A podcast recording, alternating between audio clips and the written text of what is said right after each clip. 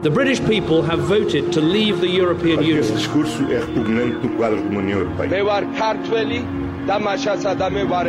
I will not relent in waging the struggle for freedom and security for the American people.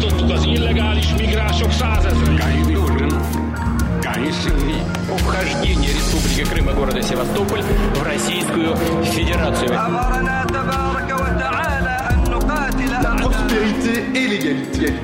la liberté et la démocratie. Hello, everyone. Welcome once again to The Shadow of the Future, our podcast on global politics, all the way from Budapest. Today, we bring you the second part of our interview that we had with Rui Tavares, a former member of the European Parliament and the rapporteur of the famous Tavares report of 2013. After we have been revisiting the report in the first episode, this time we asked Rui about his views on the current situation between Hungary and the European Union. So it's good stuff. I hope you can stick around. My name is Monica Silva. I'm co hosting with Nino Bassaria, who is going to dig in actually right away. So let's touch upon the situation that we have today. Um, last year, when European Union tried to link the funding of the seven-year budget and the coronavirus recovery plan with respect for the rule of law, Hungary and Poland vetoed.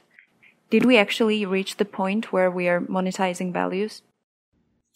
Um, of course, you have to link the use of the budget uh, and the use of any European funds to EU values. That's only, you know, that's an obligation that uh, arises from the treaties. There is no exception. If you have Article 2 and you say that, you know, these are the values that the EU is, you know, established upon, it's like saying, like, you know, the, these are the foundations to our common house. And then imagine that you're saying these are the foundations to our common house, but then the rooms of the house or the kitchen of the house or whatever, it's completely outside these foundations. It makes no sense.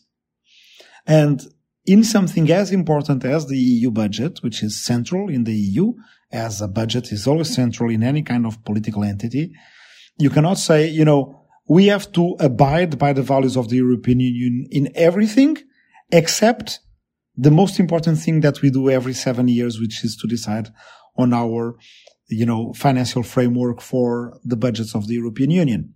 So, of course, there has to be a link. And it's actually a big mistake that a link did not exist before. I was just saying before that I don't think it's the main tool or that it is the ideal tool to deal with the fundamental rights crisis. But this is, you know, uh, I think very clear that there has to be a link.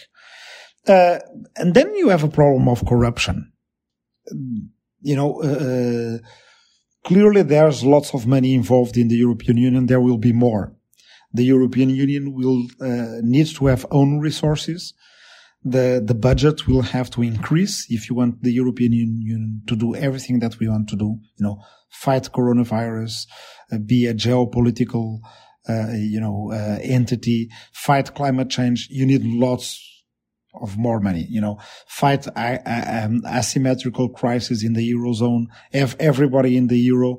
You have to have a huge budget if you have a huge budget but you don't have control mechanisms, you are uh, setting yourself for a big, big problem. So already the Lisbon Treaty had foreseen that you should have an European Public Prosecutor Office and a common criminal law in order to deal with these problems. Uh, uh let me give you an example. In the European Parliament, uh, there appeared once a group of journalists from a British tabloid and they proceeded to convince members of the European Parliament to sell amendments to laws for money. This was, of course, uh, you know, uh, this was a kind of a sting operation. It was not true corruption, but they got six members of the European Parliament to believe that this was for real and to actually accept to sell, uh, uh you know, amendments for money, which is obviously in anywhere in the world, it has to be a crime, right? You know, selling legislation for money. Uh, you know what happened? Some of the politicians, one of the politicians was in jail, one Austrian politician, but for instance, a Romanian politician was still an MEP and he was still in the European Parliament until the end of the mandate. Why? Because the legal framework was different in Austria and Romania. And we did not have an EU framework for a crime that was typically an EU crime. So you have to develop that. That's why you, you have now the, you know, enhanced cooperation of the European Public Prosecutor's Office, uh, whose main mandate is to, uh, uh, um, you know, prosecute crimes of violation of the integrity of the EU budget. So already there, again, you have a link between the budget and correct procedures. Now, maybe by chance, or maybe not, Hungary is not in the European Public Prosecutor's Office. The government decided to not enter that, you know, uh, enhanced cooperation to deal with the integrity of the European budget. And Poland is also not there. So by omission, what these governments are telling us is that they don't care about the integrity of the European budget. Whereas they are the main recipients of funds from this budget. Um, Portugal, by the way, which is also a big recipient of money from the EU, is in the European Public Prosecutor's Office. Then we go to discuss the, the, you know, the new multi-annual financial framework and the big recovery and resilience fund next generation EU. And these governments say that if they have to respect rule of law in the use of these funds, they will veto the funds. So what are they saying implicitly, but in a way that is so loud that everybody in Europe can, uh, uh you know, hear, they are saying that they do not accept using our money, our joint money from everybody, unless they can use it in an opaque way that is uh, uh, prone to corruption. Well, I think that is clearly unacceptable for a majority of the public opinion of almost all countries in the EU. And quite understandably, a big majority of the public opinion in countries that are putting more money in the budget. Uh, in the end, because money is such a delicate subject for um, the Hungarian government and for the Hungarian prime minister himself, they had to backtrack. They presented this as a big victory. Uh, which you know, uh, of course, the the press, the domestic press that is now completely co-opted has repeated, but it was not a victory. It was a big defeat. Uh, they could not go on to veto the budget and the, the and the and the new funds. What they got in turn was a kind of a promise that the new rule of law mechanism would be used in a fair way, which of course it will be used.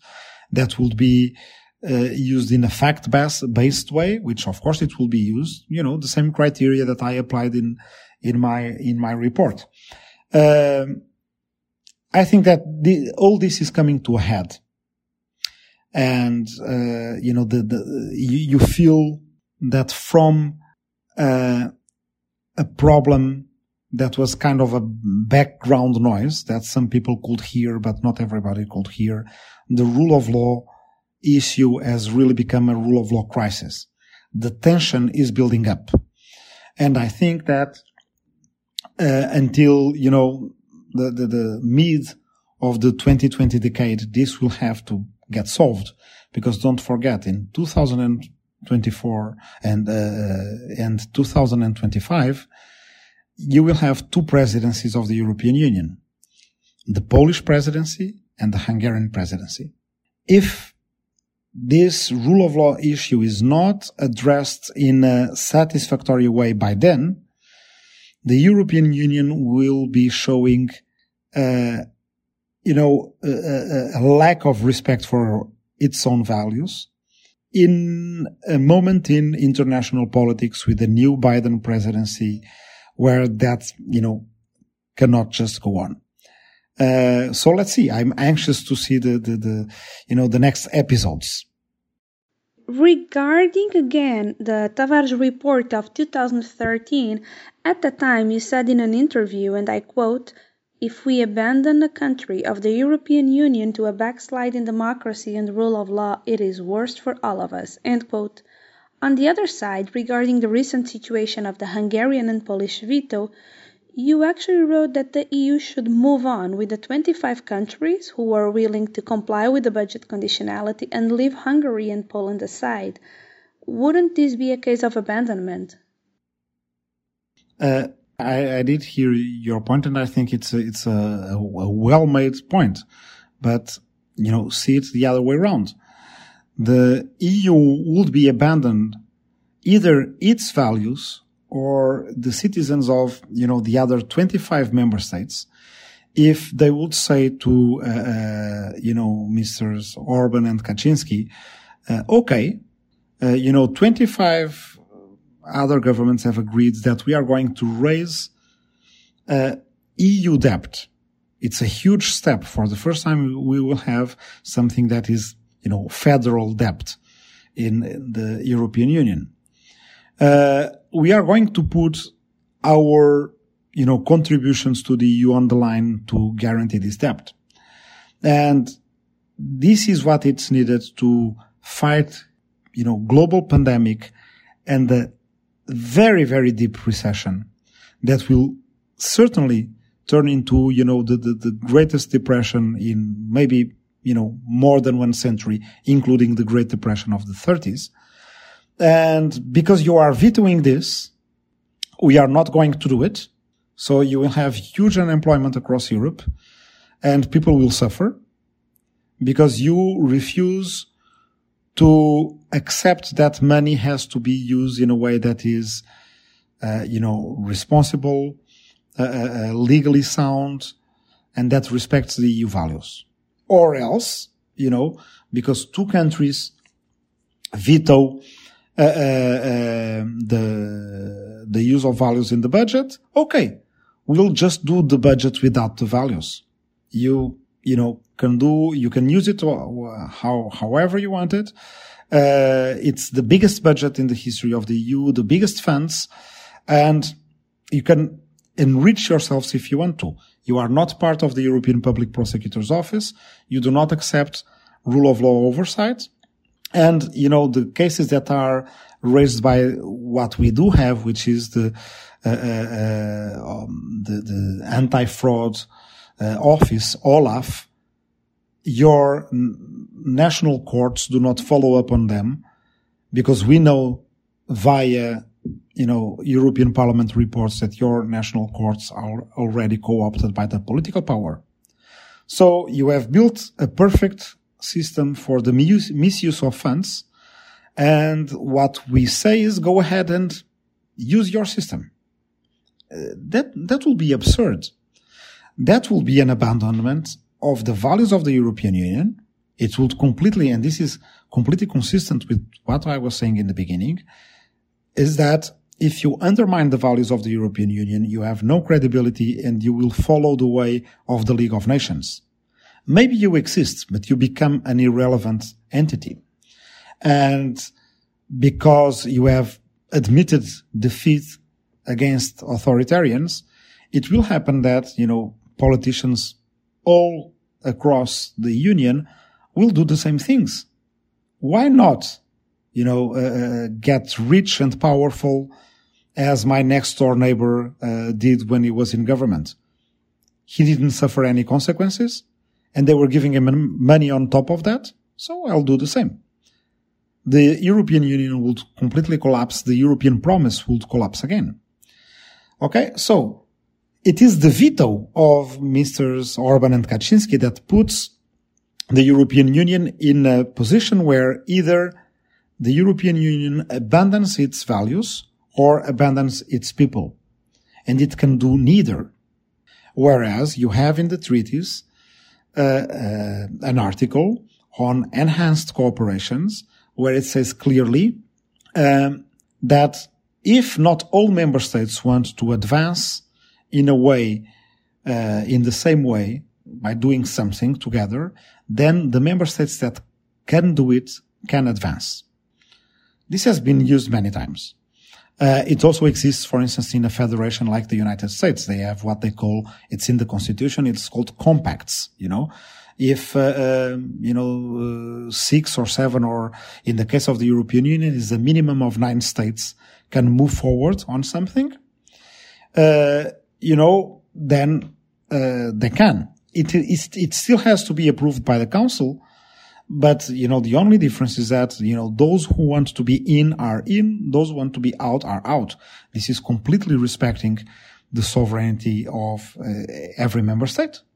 And as I surmised in that article that you read recently, the idea alone to use an enhanced cooperation, just voicing it and making it public and showing as you know, the European Commission and some governments did uh, right before the last summit, that they were willing to do it, it will be enough to change the minds of the Hungarian and the Polish government.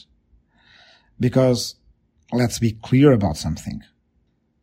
We know that money is an important issue for the individuals in the circle of the government, the chief of government, the party in government.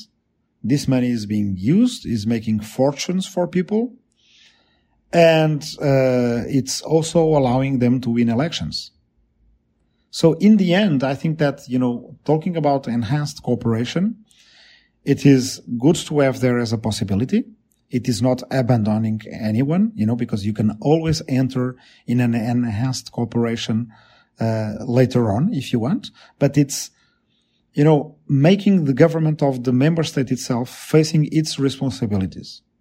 Okay, if you want to use money with no oversight whatsoever, go ahead, but do it with your money, not with my money. This is the way that, you know, maybe the, the Dutch prime minister put it. And I think at this point, he has a right to uh, uh say it in such a frank way. You know, do what you want to do, but not with my money. If you want to do something together and raise debt together, we are going to do as, you know, uh, neighbors in a, in a building do. If we want to repair the roof and we are going to use the uh, money of everybody, we have to reach a consensus. And the consensus is that you have to use it in a way that is rule of law abiding. So I think it's, it's, it's a, a very clear logic while at the same time I say that it's a pity that we have arrived at this point where values and money are being discussed in the same, uh, you know, in the, in the, in the same summit. At the same time, I say it's inevitable. You know, the council did not want to, to do anything else up until now. And now it's where, you know, the tension is building up and the problem will eventually have to be solved or if not solved, the European Union um, completely, uh, you know, um, uh, out of its credibility.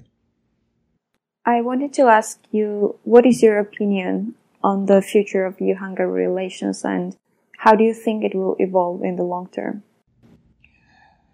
Well, uh, you know, it's, it's, uh, um, we we usually ask these kind of questions of of you know uh, analysts or or commentators as if they were outside observers. So the first thing that I want to you know make clear in my answer is that uh, we don't have to answer this question as if we are not the ones that have to provide an answer to it.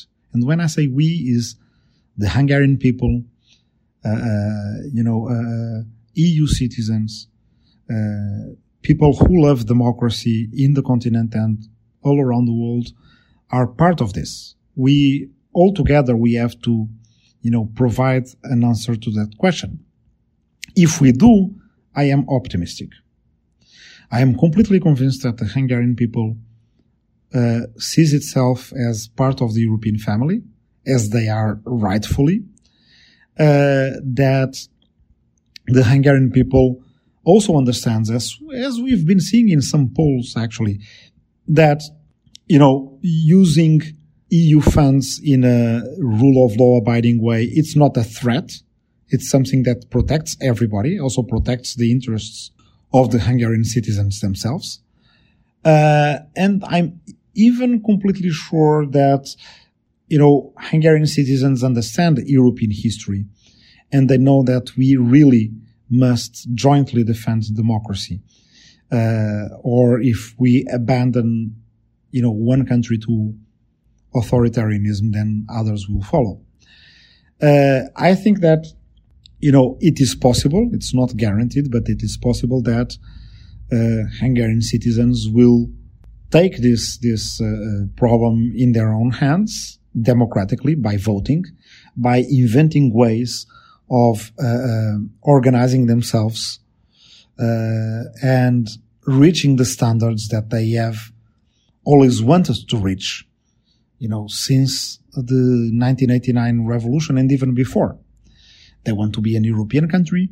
They want to be a very developed country and economy.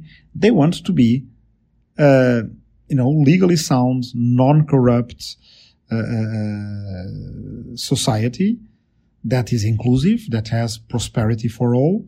And the best way to achieve it is to be in the European Union and uh, uh, respect the values of the European Union that are also Hungarian values. That that that is why, in the beginning of the report, we decided to to start it with uh, uh a couple of you know a sentence by Sh- uh, Petőfi Sándor, the Hungarian national poet, where he says, "Where there are no where there are no rights, there is no homeland." You know, a homeland is something that is built on rights, on the, upon the foundation of rights.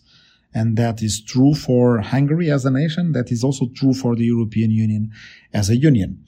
Uh, and when the civil society of Hungary uh, organizes itself in a way where it balances power, does not let power be concentrated only upon you know, the hands of, of very few people.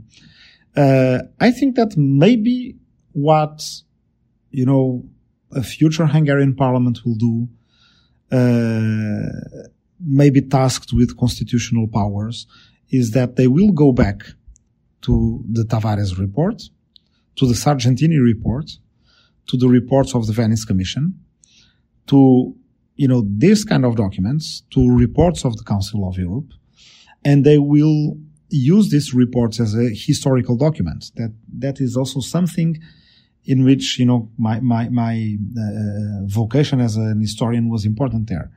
You know, some people will would ask, why are you doing this report?